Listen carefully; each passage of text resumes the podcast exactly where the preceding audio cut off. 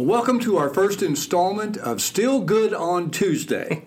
now, that's kind of a strange name, maybe for a podcast. Uh, we're actually kind of picking up some things that uh, some maybe some doors that got opened a little bit on Sunday with the uh, with the service, message, and uh, sometimes I think it'll give us an opportunity to expand and deepen some of the stuff, the content that we talk about. It may give uh, may give the pastor an occasional chance to fix something that was said, uh, and give us a chance to a little bit of a do over. But uh, and, and I, I hope you'll enjoy this.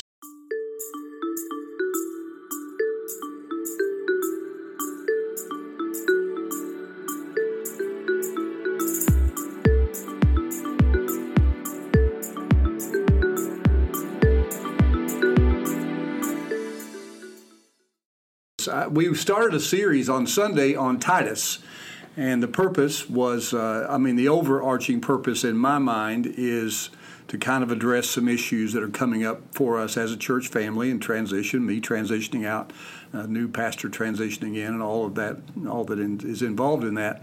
Um, and you know, I wanted to address some deeper issues that go along with that. But I was surprised yesterday. Frankly, I, I got a lot of feedback from people uh, about the, the, the the leadership piece that we mm-hmm. talked about in Titus that had nothing to do with church.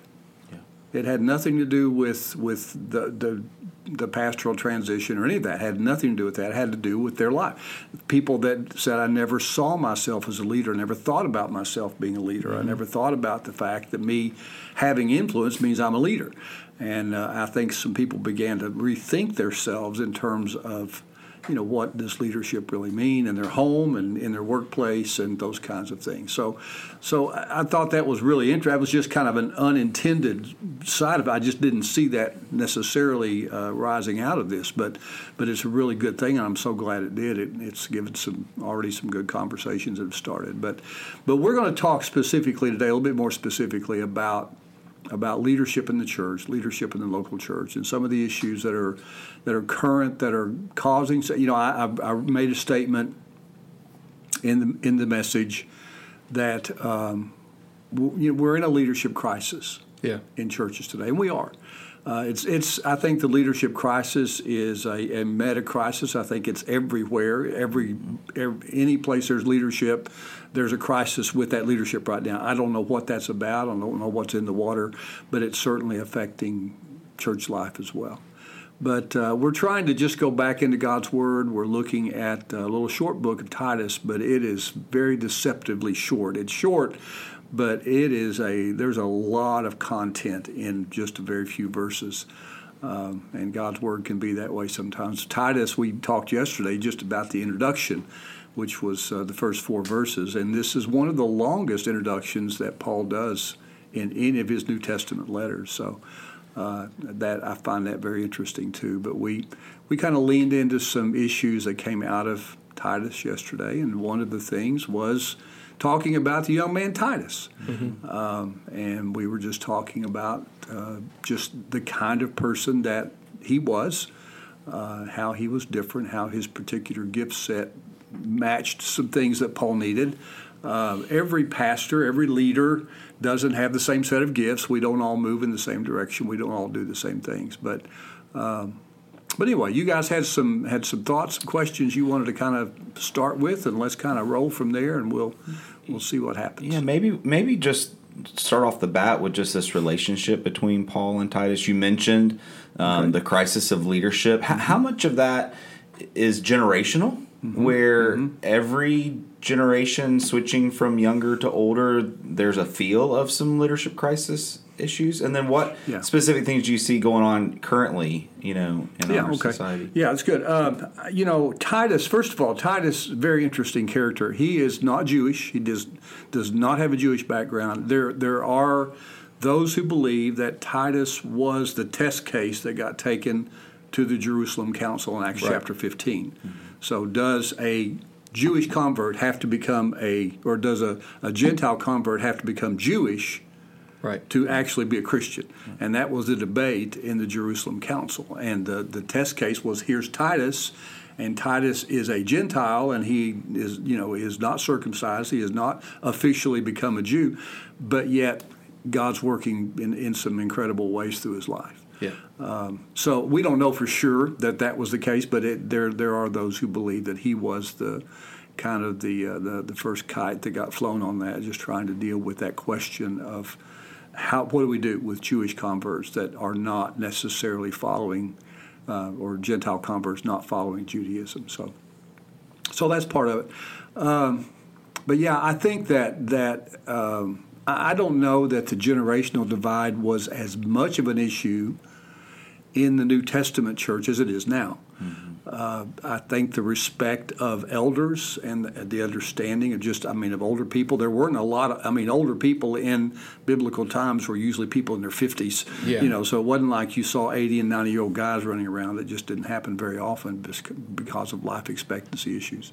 But uh, but I think that there was there was a respect for men like Paul, you know, on the part of young men like Titus and Timothy that that probably is not quite as prevalent today. I think there's some suspicion today between generations, uh, a sense that I mean, you guys are both millennials. Uh, I'm a boomer, so there's there's this sense of you know you don't really understand me, I don't understand you, you know we don't really speak the same language, mm-hmm. we don't think about things in the same way. And certainly that creates tension in leadership in the church, especially in terms of a handoff of leadership and the baton passing kind of thing. Um, yeah, you've talked about this even before um, in leading with our staff, even just this is the only time that we've had five generations in the church at once. Yes. Where mm-hmm. literally people are living much, much longer. Mm-hmm. And so uh, I forget the guy's name, but he had written a book and we were studying it, and it was all about wait, your turn is broken where the older generation, where they would have retired, say, come into their early mm-hmm. 60s, here they are in their 70s and 80s, and they're still hanging on and leading. And so then you've got guys who would have taken up leadership in their mid 20s are now almost in their 40s and haven't mm-hmm. gotten to take up the same roles of leadership that older generations had taken. Yeah. And there is a general distrust because the culture is so different between your generation and my mm-hmm. generation that, you know, sometimes just communicating is weird, mm-hmm. I, I mm-hmm. feel. Yeah, it can be, and, and I, uh, I mean, there are. I, I, will be very quick to admit there are issues that are happening that I, am never going to understand. I'm never going to get my head around them. I can academically understand them, intellectually understand them. I can't emotionally embrace some of the things that are happening that are important in the world today, and, and I, I just have not. You know, i have not walked in, in that in that world like you guys have. I, I just mm-hmm. don't. You know, I mean, I'm still trying to figure out how to work my iPhone. So you know, I mean, there's just stuff that stuff that has to happen, and I'm real. I'm honestly part of that is going into my, you know, my decision to go ahead and, and step aside right now because I really think uh, we need a younger guy that can come in and go, okay, I, I get this. I understand these kinds of issues, and I can get my head around that and understand that. Now some people say, "Oh no, we need the old guy." Well, you know, I'm, i mean, I'm for you. You know, if that's if that's the way you feel, I, you know, I appreciate that. But I, I'm just I'm trying to look at the future of this church, what's in the best interest of this church, and I don't want to be the guy that's hanging around when he's 80 years old and going, "You should have left," you know, a long time ago. Mm-hmm. So I'm uh, trying to trying to take that issue out of the way, but but it's you know some of it is ju- it is a generational drop of you know just a breakdown of communication, a breakdown of understanding between us, and and uh, and you know some of that you just have to talk through and pray through and walk through, but. But uh, I think it can breed a distrust between people, you know, who are going, well, this guy is telling me what to do, but he really doesn't get my world. He really mm. doesn't understand my issues. And, and as much as we try, there are there's certain levels that you just can't go and understand somebody else's generation. So I can read about it, but can't understand it. You know, at the same time, and, Dan, you can talk to this too, as, as younger guys, um, even though we might have our finger more on the pulse of trends and, and things like that with the culture, with everything that's changed, 2020 really kind of threw us for a loop. Mm-hmm. And where we thought things were going, now they're not. And, and, you know, they've been throwing around that, that VUCA acronym everywhere. Mm-hmm. Mm-hmm. In, in some ways, I feel like I need you know some age and some wisdom who's someone who's seen stuff in various different cultural things. Like I, I didn't go through the 60s or 70s and some of the turmoil that our country went through.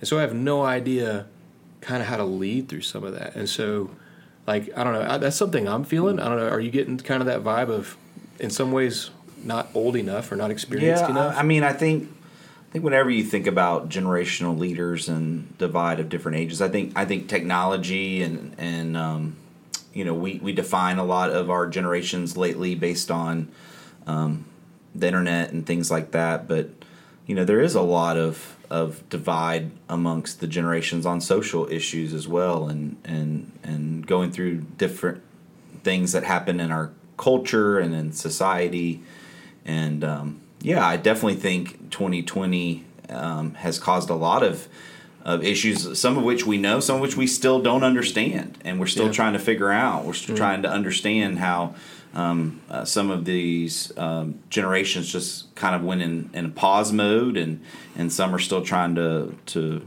to wrap their head around what exactly happened. And so, I do think your your topic about how lots of people, um, anyone that has influence, can be a leader but I do think when we when we think about Paul and we think about Titus, they they had specific roles and positions of leadership, and um, and and you know sometimes the older and the younger generation just it, it's a hard it's a hard thing for them to work mm-hmm. together uh, in a leadership position.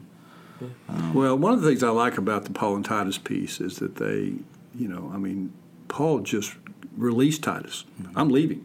You know, I'm not going. Yeah. I'm not going to say. You know, they they didn't have the internet to keep up with each other. They didn't have uh, you know phones mm-hmm. they could use. Right. He just said, "I'm going to leave you here. Yeah, and you're in charge. You're the guy." And mm-hmm. and that I mean, it wasn't just, "Hey, here's this 30 member church you get to run." Uh, he left Titus in charge of churches, yeah. plural, in Crete, uh, in Crete of all places. So it you know this this was not like a uh, you know, I mean, I, I, don't know. Certainly, you know, the, there was another situation in Corinth where Paul also sent Titus to Corinth to deal with the problems there. Yeah. So it's not like this was Titus's first rodeo. I mean, he'd been here before, but this was uh, this was a big deal. I mean, to get that kind of a uh, an assignment as a young man, I'm assuming he would be a you know a couple of decades younger than Paul, or a couple of uh, you know maybe 20, 25 years younger than Paul anyway. Let me go back to your statement about 2020. You know, 2020 is the great leveler. Yeah. Um, it, there's a sense of which, you know, I was going through my library the other day, and and I'm looking at all the books that I now have that are useless because pretty much most of the books that were written, especially the pragmatic books, mm-hmm. the how-to books mm-hmm. uh, that were written before 2020 are useless. They, mm-hmm. they don't they don't work. Mm-hmm. Uh, they look good on my shelf. They make me look smarter, but That's they right. but they're not helping because they're not their their information is just not. So you know we had we're all in a sense, we got pushed back to square one at 2020. And we're having to walk our way out of it. There, we all are now living in a world. You know, you use the VUCA acronym. Mm-hmm. Let me make sure everybody understands. That's the word VUCA. The the acronym VUCA is for volatile, uh, unpredictable, mm-hmm. chaotic, and ambiguous. Mm-hmm. And those those words define where we are right now as a culture. That's who we are, where we are as a culture and we're having to lead into that. We're having to lead a church into that. Uh, and and there's a reality. I, am working with uh, church planters. I'm doing assessments with church planters for NAM now, and you know one of the things that we just tell these guys is you're writing a book. You know we don't. You're in a brand new world, mm. and you know we don't have a rule book for this. We don't know. I mean, God's word is always there. It's always going to be. You know, it's always going to stand supreme. But we don't have a how-to. How do you plant a church in this kind of culture? We don't know. And you know the, the you know the some of the foundational rules have changed as a result of 2020 and, and the pandemic and everything that's happened. So, mm-hmm. and we're not through changing. There there's still changes rolling. So we're you know we've still got political issues and mm-hmm. there's a lot of stuff that's getting ready to happen. Uh, I know the uh, Senate's getting ready to take up the issue of marriage, uh, of, gay marriage again. You know, it's just it's just you know, it's just one thing after the other. Every time you turn around, it's just that kind of world we live in. So it's really hard to just nail down, you know, just feel like, okay, we've got all this figured out. We don't. Uh, but we need leaders who will step up and say, well, I'm not sure always what's going, but I'm going to lead this way. I'm going to go this direction. And, yeah. And and you know that was, I mean, certainly Paul and Titus didn't have a rule book. They didn't have a work. I mean, Paul's writing the book here. Titus, you know, he's yeah. got Timothy and Titus are great books on how to plant churches and how to grow churches and how to lead people. Uh, but they're writing the book. They didn't have a book either, you know, to, uh, to kind of guide their steps. So we had, you know, we, we we're walking in the same kind of footprints, I think, as they did. Yeah. But And that's somewhat encouraging. yeah, So how yeah. so how can leaders um, or or not even I mean if there's people listening to this that may not even think of themselves as a leader but Mm-hmm. but we talked about on Sunday how you know everyone that has influence is a leader but how can people help from different generation, generations each other especially if it's not well let me show you how I did it Mm-hmm. Right, I- i- right. if if 2020 was a reset and a lot of those books you know practical books are not how can an older leader still help a younger leader when it's not well do this this way abc and then how could a younger leader um, you know Well, you know, I see two kinds of arrogance uh, in, in, in the generations right now. Number one, I see an arrogance of older people who think that if we would just go back and do it like we did it in the 50s and 60s, we would be okay. Well, I was in the 60s. Uh, it was not okay, and things were not going great. But we think we idealize the past. We think, well, if you'll just do it this way, we just and I and I've had people who have overtly said that to me. If we would just go back and do it the way we used to, things would be so much better. Well, I don't think they would. And there's an arrogance in that statement that we had it all figured out and you guys messed it up, you know? And and I don't believe that. The arrogance from your generation back is, you know, is, is the number of people who have bought into postmodernism, which basically means let's tear everything down. Yeah. But it. nobody's around that knows how to build anything back. You know, well, Yeah. we, we you know we want to burn it to the ground because it's you know it's it's outdated and we've got it's a new world. You know, I get that, but you know the reality is I don't see anybody that's stepping up going, hey, I got a better thing to put here. What I see when we build something back is we're just building the same thing back. You know, maybe with just a little bit of newer material, but it's Yeah. it's just like this. Why did we tear it down? You know, because this is pretty much the same thing. So you know, there's arrogance on both sides of the fence, and I think we have to lay down that that arrogance of going. I know the answer. You know, and and rather than listening to somebody else tell us what the answer might be in in their Yeah. opinion, we just want to just tell them, well, this is the way we're going to do this, and there's no conversation to have. Now, I'd like you to kind of let's broaden the scope a little bit of the conversation because we've been talking a lot about the church and pastoral leadership and somewhat cultural leadership. But I mean, so I do, you know, the Parent Life mm-hmm. podcast as well. And I feel now that you say that, like there's a lot of parenting directives that we used to use and give out to parents mm-hmm. pre 2020 that were helpful. And now it's like, okay, you got to do something else different in your home almost. Like everything Yeah. turned upside down. I mean, I'm the youngest pastor, I got the youngest kids. And what I saw, you know, your generation do to raise their kids, I'm like, man, I wish I could do that.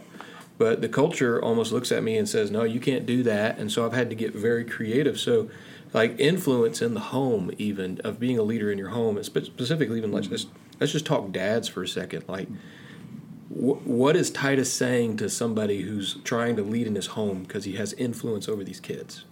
Does that make mm-hmm. sense? Yeah, yeah. Well, and again, I think you know part of what I part of what I did lean into a little bit yesterday in the message was the idea of really kind of beginning to chip away at what is your mission with your child. Hmm.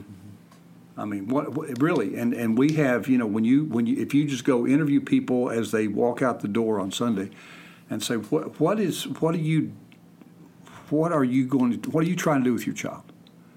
And you know, a lot of answers are I survive. I just want to, you know, I just, That's I just want to live through it, you know. Uh, but it's you know, it, it's everything from well, you know, we want to do well in school. We wanted to, you know, not be bullied. We wanted to be able to get on the on the sports friends, team. We want to get a scholarship to college, and and and you know, and there is that finish line sense of boy, if I can just get my kid in college, everything's going to be fine. Right. You know. That always works out. And it used to be, it's moved a little bit. Yeah, I mean, the, the, the finish line used to be get them out of high school. But now that's not, especially in our culture, that's not Yeah. enough. No, you gotta, you gotta not only do that, that's great, but that's, you know, that's just a, you know, that, that's a, that's a penultimate ending. You know, you got to get to the ultimate, which is they're in college. Okay, now I'm done. Now I have parented. Now I've done that. I'm successful. When in reality, the child that you just sent to college may have absolutely no idea of what their mission in life is. Why are they, Why are you here? Oh, we never talked about that. I don't. You know, and so now what do they do? They're they're going to college to figure that out. yeah. mm-hmm. and and we beat them up because they're t- making terrible mistakes and they're doing terrible things. Well, we didn't leave them. We, we didn't tell them what they were doing there. Mm-hmm. You know, you're not just going here so you can get an education, get a job. You're, you're, you know, there's there's some life formation happening when you're on a college campus. We're not preparing our children to walk into their schools, to walk into their into the high schools, into the colleges, and make a difference with their faith. That we're not we're not preparing them for that. That's that we don't see that as our mission as parents. That's my problem. That's the part yeah. the thing I struggle with because I think that is part of our mission as parents. Our mission is to help our children find their mission. My mission as a pastor is to help members of this church find their mission. You know, and, and this is the reproductive process that we're to, we're to be in. I mean, that's part of what discipleship is about. Discipleship is about helping somebody walk into and, and live out their mission that God has called them to do. And this is what Paul did so well. Paul pulled people around him and he and he helped them find their mission. He said, Okay, Titus, you're my hitman. You know, you're the you're the bulldog. You know, go get the you know go fix this, sick him, buddy. And and you know and and he and he, he used Titus in Crete. You know, as a as a you know howitzer. He just sent him in and said, okay, go down and you know take care of this. I'm just getting at mental images of a pastor like you're the howitzer. Mm-hmm. Yeah, go into the, the church the, and just take howitzer. care of business. Like that's gonna. you need, but you know what you need. Howitzer. You need that guy, especially if you're a pastor like me. Now I don't know I mean, so you're thinking about this. Let me just put you guys on the spot for a second. Are you Titus or Timothy? What is your What is your gifting? What is your style? Uh, if I wanted to be spiritual, I'd say Timothy, but uh, mm-hmm. it's probably a Titus. That's probably okay. my personality. Okay. In all seriousness. Okay. Yeah. Yeah, and I was and I was thinking through this. Um, you know, question even because you brought up, you know, our friend Neil and mm-hmm. yourself, mm-hmm. and, and you kind of contrasted the 2 mm-hmm. of you. Mm-hmm. You're the Timothy, mm-hmm. soft spoken. You, your mm-hmm. words, not mine. Mm-hmm. And then uh, Neil, um, and again, like you, let's just have some fun. I, I liked it when he had his mustache because when it would start twitching, I knew I had had a good idea. If the if the mustache was just deadpan, I knew that it was a bad idea and I should have never said it. And then when he would shave his mustache, then it was like, oh no, what do I do now? Yeah. Um, so yeah, I would have to completely re-understand Neil after he shaved on. Oh no, you know, yeah, like, facial hair's gone. Can you please so grow your facial hair um, so you guys were kind of like the duo, working yeah, hand in hand for yeah, years. Yeah. Um, but here you are. You've been the lead pastor as a Timothy personality mm-hmm. for thirty years almost now in this church. You know, how would we figure out? Does the church need another Timothy, or does it need another Titus kind of personality? Yeah. That's that's that's a really good question and a really big question because I think that's it actually simplifies the search process. Yeah. If you think about that. Yeah. If, if we decide, well, are we going to be better served? I mean, are you going to have a person? And, and again, my style brings a certain value and, and, certain gifts to the table that are that are important in churches, but the Titus style does too and and sometimes churches need more of an organization. I, am a I'm a people person. I'm a people leader. There, there are times that you need a leader who's an organizational leader who knows how to come in, fix. Uh, let me think of a guy, uh, Spike Hogan. Spike Hogan is a great type. He's a great organizational leader. He's the guy. Uh, if you want an organizational kind of guy, he is a he is that he is my hero. Now I look at him and go, yeah, he's the guy that can that can pull that kind of thing off. And they're just got that's their gifting, and that's great. I mean, that's as much of a calling as, as the calling to be a Timothy. You know, it's just yeah. it's just who he is, and yeah, I am who I am. Uh, you know, we would probably be dynamic on the staff together. You know, we could we could you know counterbalance because I need I need organizational help. I can't do that. I just don't do it well, uh, and I'm having to do more of it. You know, and and that's that's stressing me some because I just don't feel like this is my home when yeah. I'm doing that. I'm not at, I'm not in my in my wheelhouse. So I can pull it off, but I, I don't necessarily find a lot of. I don't get. Um, there's no gratification in that for me. There's no. You know, I don't feel like I offer yeah, well, a lot. That's not your gifting, right? Yeah. And and that's just what it is. So I, I want to keep leaning back into. You know, send me to the hospital, send me into a counseling room, let me go be with. I, am fine with that, but uh, but you know, having to do the other piece, I just I, I just lose you know lose focus on that. But Dan, how about you? How would you see yourself? Um I don't know. I mean, it, it I was going to ask the question. You know, there's got to be more than just two types of pastors, right? It's not, Not just. this discussion right now. Like the Bible. In the Bible, there's just Timothy and I mean, I guess there's but, Give me Paul, Bible, you know. Give me Bible. you know, Who is it? Who is it? um, yeah. Philemon wasn't a Philemon wasn't uh, a yeah. pastor. Um, you know, Peter. Peter. You got Peter, you got Paul. If you want to be Peter or Paul, go for it. Yeah. I don't want to claim that title. Um, I don't know. Um, Well, that's a good question. Who? What was Paul? I don't know. What was Paul?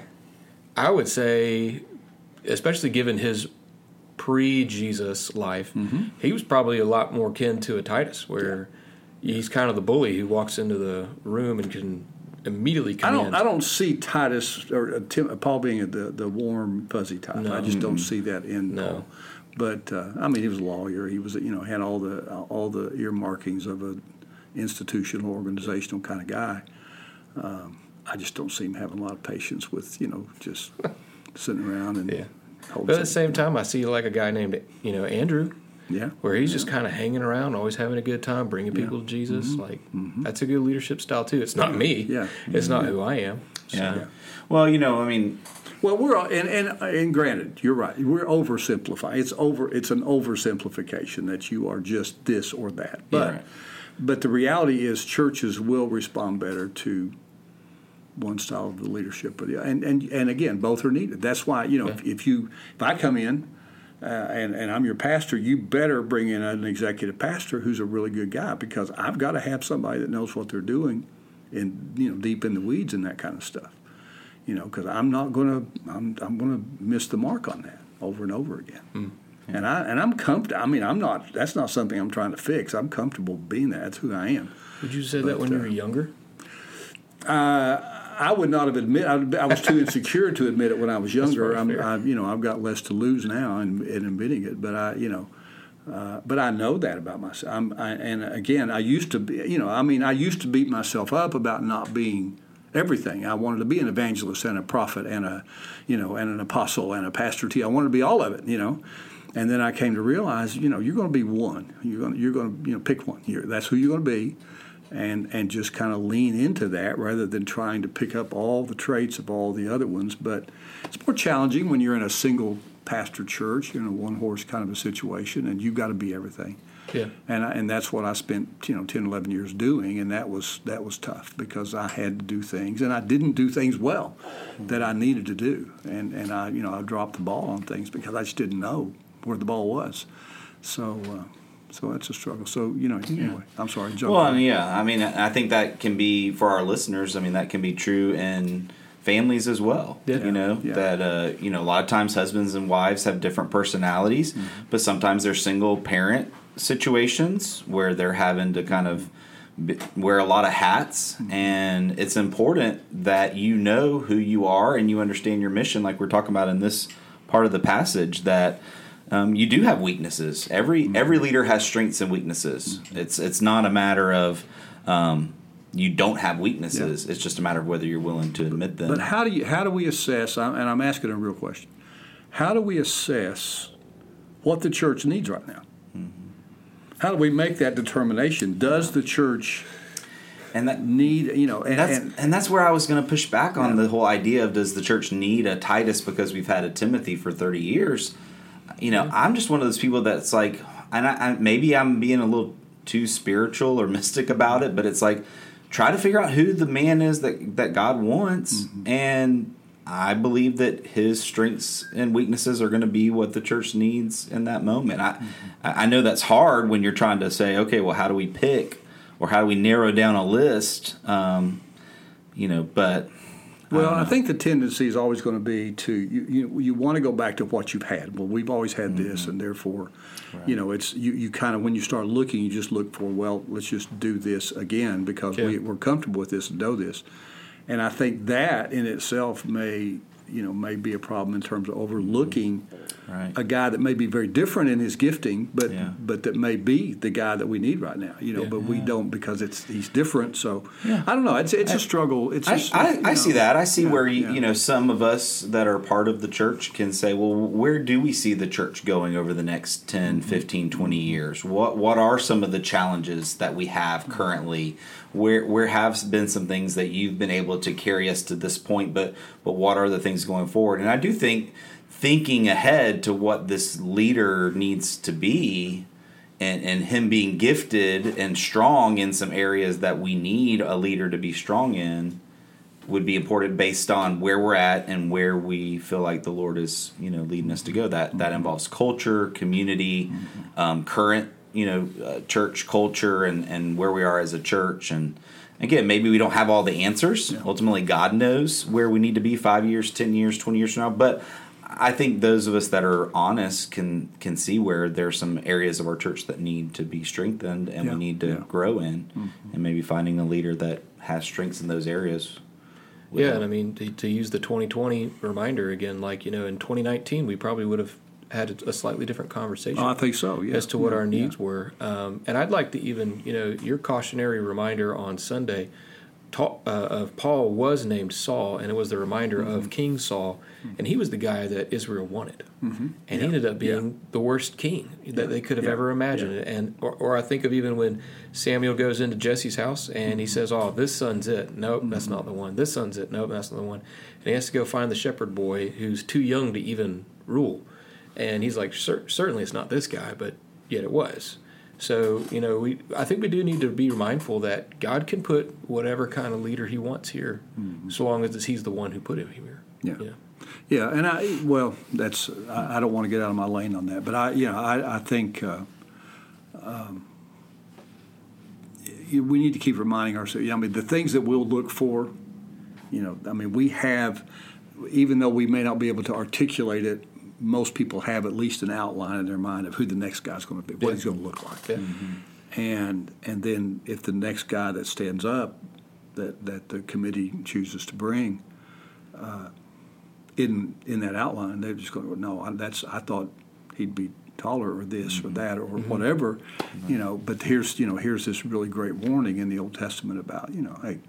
You better you better look at more than just what they look like on the outside, and we Yeah. tend to want to do. You know what I don't want. I don't want this to become a you know kind of the America's Got Talent for you know for churches uh, in terms of a search. You know that's not how we do this. So, but, but let me let me can I segue? Are we are we Yeah. okay? You guys okay with It's your that? podcast. Let me let me move us into a different conversation. I want to go back to the statement that I made, and that is that um, there is a leadership crisis. In, yeah. And uh, last week, Barna George Barna dropped a couple of grenades Yeah. uh, in the conversation. One being a simple one being uh, that the number of Americans who now claim to believe in God has declined precipitously since 2020. Uh, we've seen an incredible drop of, of uh, the number of people in America who claim to even believe in God now, and that's that's commiserate with the rise of the nones and that kind of thing. But but that's not even the one I want to talk about. I, I want to talk about um, his report on they, they do a thing every year called the American Worldview Inventory. And the 2022 inventory was really shocking. He, he, uh, they, they do, they ask about three dozen, you know, four dozen questions of pastors. They interviewed a thousand pastors, cross denominational lines, cross, you know, cultural lines. And, and let me just let me just read some highlights. And I just want you to hear these things. Um, of that number, one third or more of senior pastors surveyed believe the Holy Spirit is not a person, but is rather a symbol of God's power. Some of them said that moral truth is subjective. Sexual relations between two unmarried people who love each other is morally acceptable, and the biblical teaching on abortion is ambiguous.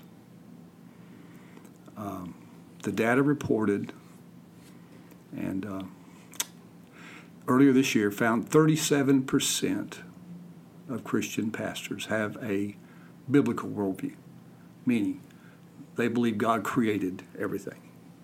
Hmm. They believe that mankind's greatest problem is sin, that the solution to mankind's greatest problem is redemption in Jesus Christ, and that Jesus is coming again and we have heaven to go to, those kind of things. Don't believe, 37%, 37% have a, a biblical, so 37 out of 100 Yeah, almost have a biblical worldview. two thirds don't. Yeah. that do not believe. One of those four components. So pick one. Mm-hmm. Either God did not create. Mankind's biggest problem. There's a bigger problem than sin mm-hmm. for mankind. There's a solution to man's problem greater than Jesus, and that we're not sure what happens after mm-hmm. after death. So you've got pastors. These are senior pastors in churches, leading churches mm-hmm. that are that are answering these questions. Let me read a few more. Uh, and I'll stay away from even some of the more politically tinged ones just to not change the conversation too much. Um, three in ten pastors who claim to be evangelical pastors, 30%, do not believe that salvation is based on confessing sin and accepting Jesus Christ as Savior. Now, let me say that again. Evangelical pastors. It's evangelical, yeah. These are guys that are out sharing their faith, or claim to be, or claim to be associated with an evangelical movement. Yeah. Do not believe that salvation is simply from trusting Jesus Christ and Him alone. I just, I am really struggling. How do you, how do you, why do you even want to lead hmm. a church if that's what you know? If that's where yeah. you, if you, yeah. you know, these moral issues are not are, are not, you know, oh, I don't, you know, you want to sleep together, sleep together. If you love each other, that's great. You know, uh, it's we're giving away all these things, and and it's some of this is just in the name of making ourselves more palatable to the world. Um, some of it is is really just well. In fact, Barna, and you know, the other piece of this that hit me hard. It concludes and says Barna noted that of the 1,000 pastors interviewed, most of them had no consistent spiritual practice. They didn't mm-hmm. pray. They didn't do personal Bible study. They didn't do confession. They didn't do spiritual reading. No spiritual discipline. Zero were mm-hmm. part of their lives. Mm-hmm. Well, I think this goes back to exactly what you said in the message, right? That there's a leadership crisis. Yeah. So the question I, that comes to my mind when you read some of those things are, um, have have the statistics in the past been falsely elevated to where maybe in a previous generation it was uh, you know more acceptable to toe the line when it comes to some of those things? And now in our current culture where everyone's you know can kind of make their own truth that these pastors answering these survey questions can feel more open to be honest? Well, I don't. You know, they, these are uh, you know, because I've done some Barna stuff before, and it's and it's very. I mean, they they do not reveal identity. I mean, mm-hmm. they, they check your they check your background, you know, where you're, right. you know, what kind of church you're in, et cetera. But they don't necessarily. I mean, they, they, it's not like anybody would ever know yeah. That if Jason answered those questions, they wouldn't know sure. Jason did. He well, may have. I, you know. Yeah. What I was getting, I guess, what I was getting to was I'm not important enough for that survey. Yeah, and not not that they they answered them wrongly before, yeah. but that um, I guess just in today's culture, with with a void of leadership, with with people not really being sure what they believe and why they believe it, they they mold to the majority or they they mold to what they think other people want to hear. That's mm-hmm. that's but what comes to my mind. The, the, evangelical movement is not that old. It's it's within you know 200 years old. Like it, it wasn't something that's been out there. The denominations that yeah. comprise the evangelical movement they're old, but. Mm-hmm like an evangelical movement was more of an ecumenical thing of saying, hey, these denominations, we affirm exactly what you just said. Mm-hmm. So for the pastor then to say, well, I don't affirm the basic beliefs that define an evangelical, then they're essentially saying they're not an evangelical. Mm-hmm. And I think that goes, you know, we're seeing this not just about evangelicals, but like all throughout our culture is that I identify as whatever I please today, mm-hmm. whether I actually hold to the beliefs or not. And so to go back and say, like, you know, were they falsely reporting? Like, maybe, but it wasn't that long ago for them to be doing that. Um, and, and that's what we were kind of talking about, you know, the generational differences. Like, man, I can even think when I was a kid, I would have, I would have never even thought that evangelical pastors felt that way. Like, that's kind of what makes you an evangelical. Mm-hmm. If you don't want to be an evangelical, then don't call yourself that, if that makes sense. Mm-hmm. So, yeah, like I'm, I don't know, like I'm not, unfortunately, I'm not shocked by it That's the worst part, um, especially as I have gotten to know more and more of the younger pastors that are now leading.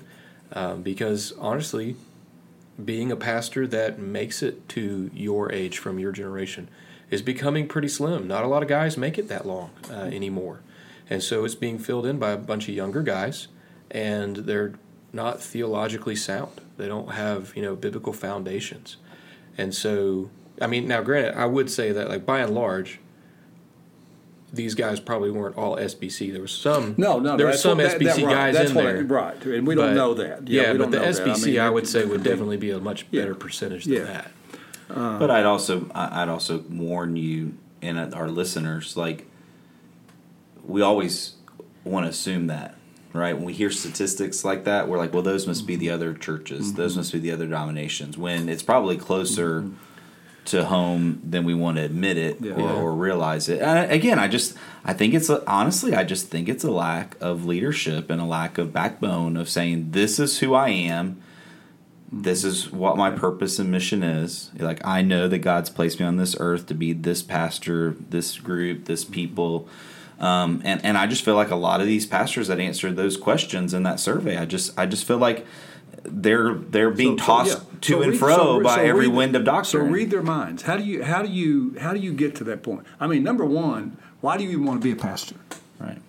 If if you don't believe the basic tenets of the faith, I don't know. why do you want to do this? Because Well, I'm I- thinking, man, you know, I mean, it's not that, you know, I mean, it's it's It's certainly for the money. That's what it is. Maybe, yeah. but it, you know, most you're not going to get rich in most churches as a pastor. So I'm just thinking, why are you even doing this if you don't believe these things?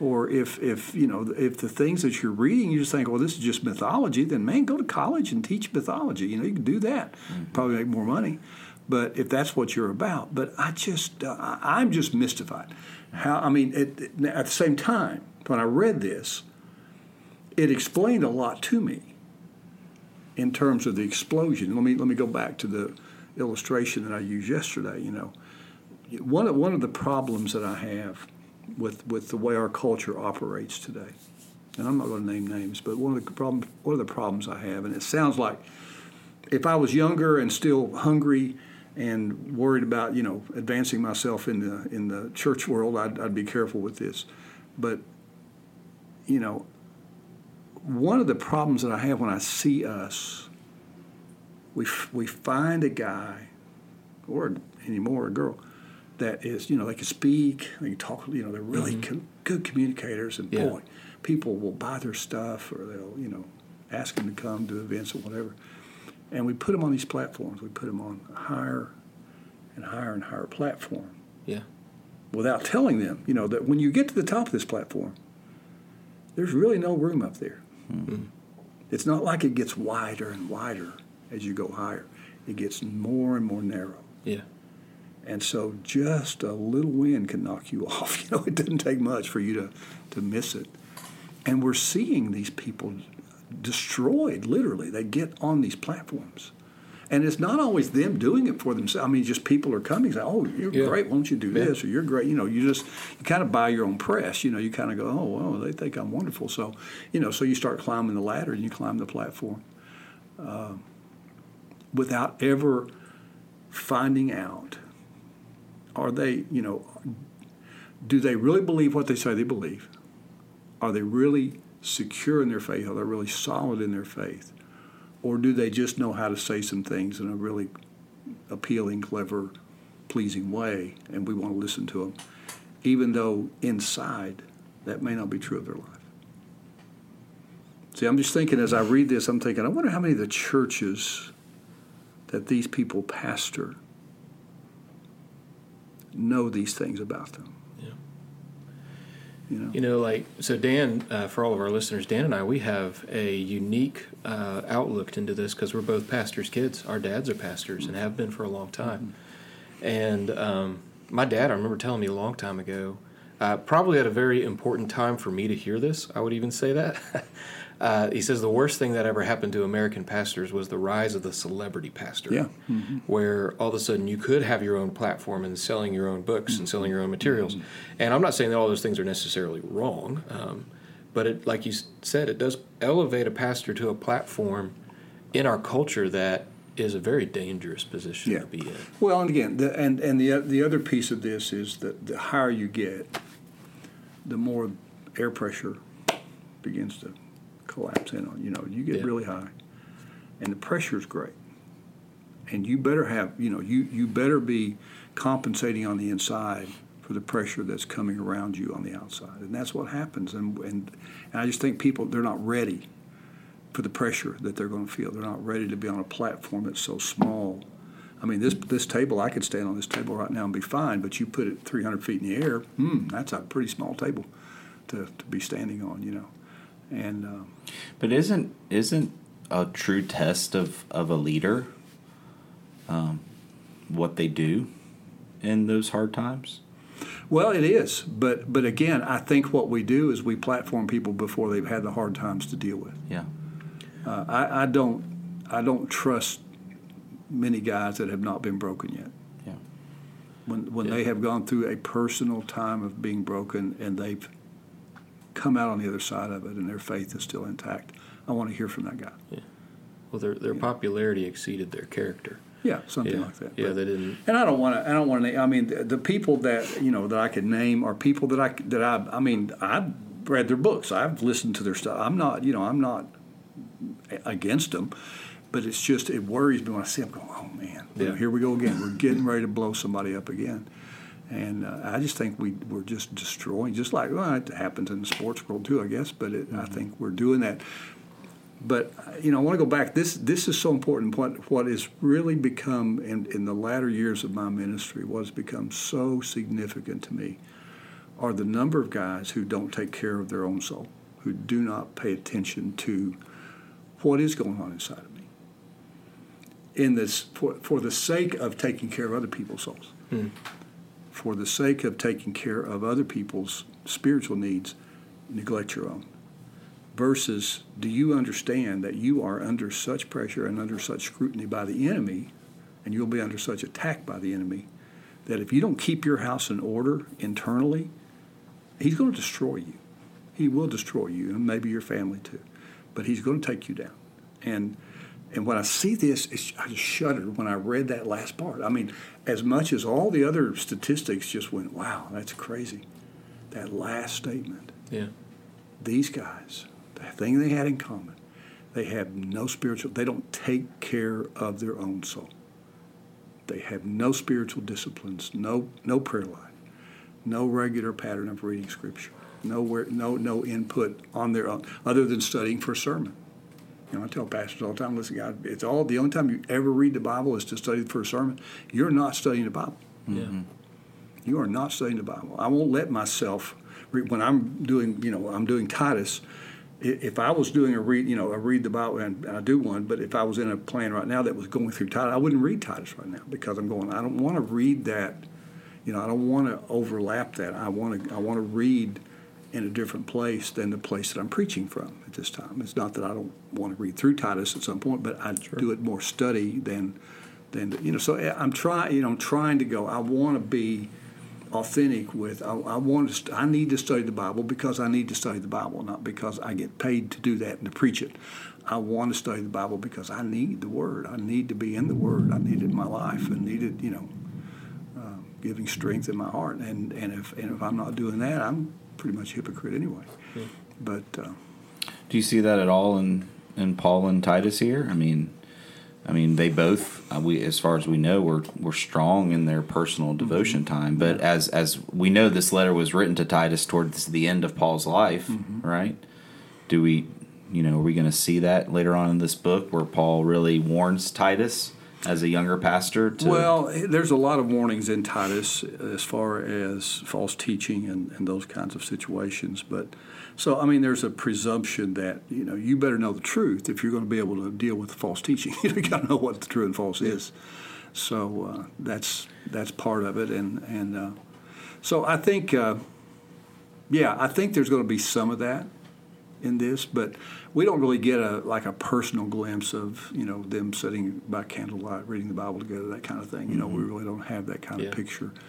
But but I I mean, you got to think. You see what the output of their lives and seeing the kind of stuff they're doing. I'm going, man, God is at work in that. And well, I guess then you know just then what we're talking about with these pastors in the survey, fathers in the home, everything that we've talked about today, um, you, you have. Uh, a, a, presumption of leadership in many of these cases, a, a position of leadership, and then the the veritas, the the internal strength and foundation of, of who the leader really is. Yeah, the quality. Yeah, yeah, yeah. And, and they have to match, and that's and really this is where, you know, we we lead.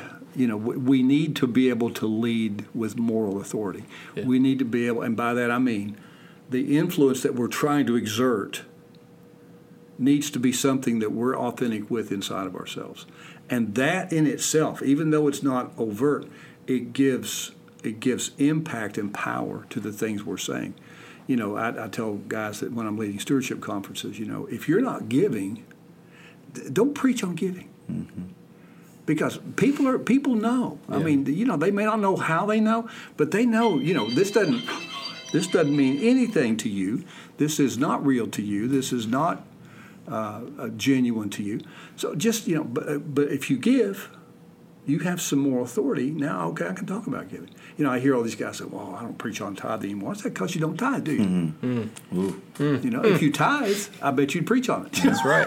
That's if, right. You know, and uh, this is the pushback that I get from people. Well, I don't believe in tithing. Well, that's because you don't tithe, and if you tithed, you would probably start believing in it. But anyway, that's a different. That's a whole different yeah. conversation, and we're out up. of time for today. So let me uh, let me wrap us up. And uh, guys, thank you all. It's been good to have you guys, and nice to. Uh, uh, have this conversation with you today. I hope it's uh, been beneficial to folks listening, and I know it's helped me to say some things out loud that I didn't have time to say yesterday, and hopefully you got some things out in the open that you wanted to as well. But we'll we'll continue this on next week. So uh, be looking for the for the next installment after this one. So thank you for being here. Can I pray for us as we wrap us up? Father, we're thankful for the day and the time that we've had together, and we thank you for all the folks listening, those who will be uh, hearing and processing through the things that we've talked about today as well. And I pray that you'll guide our lives, that all of us might be uh, effective in our leadership and our influence. And uh, Lord, in the days ahead, that you will guide Fruit Cove as we continue to uh, lean into this decision about new leadership and how that's going to look and how that's going to work out. We just trust you for every step of that. And we thank you for your love. Thank you for these guys and their leadership in our church as well. In Jesus' name we pray. Amen. Thank you all for joining us today.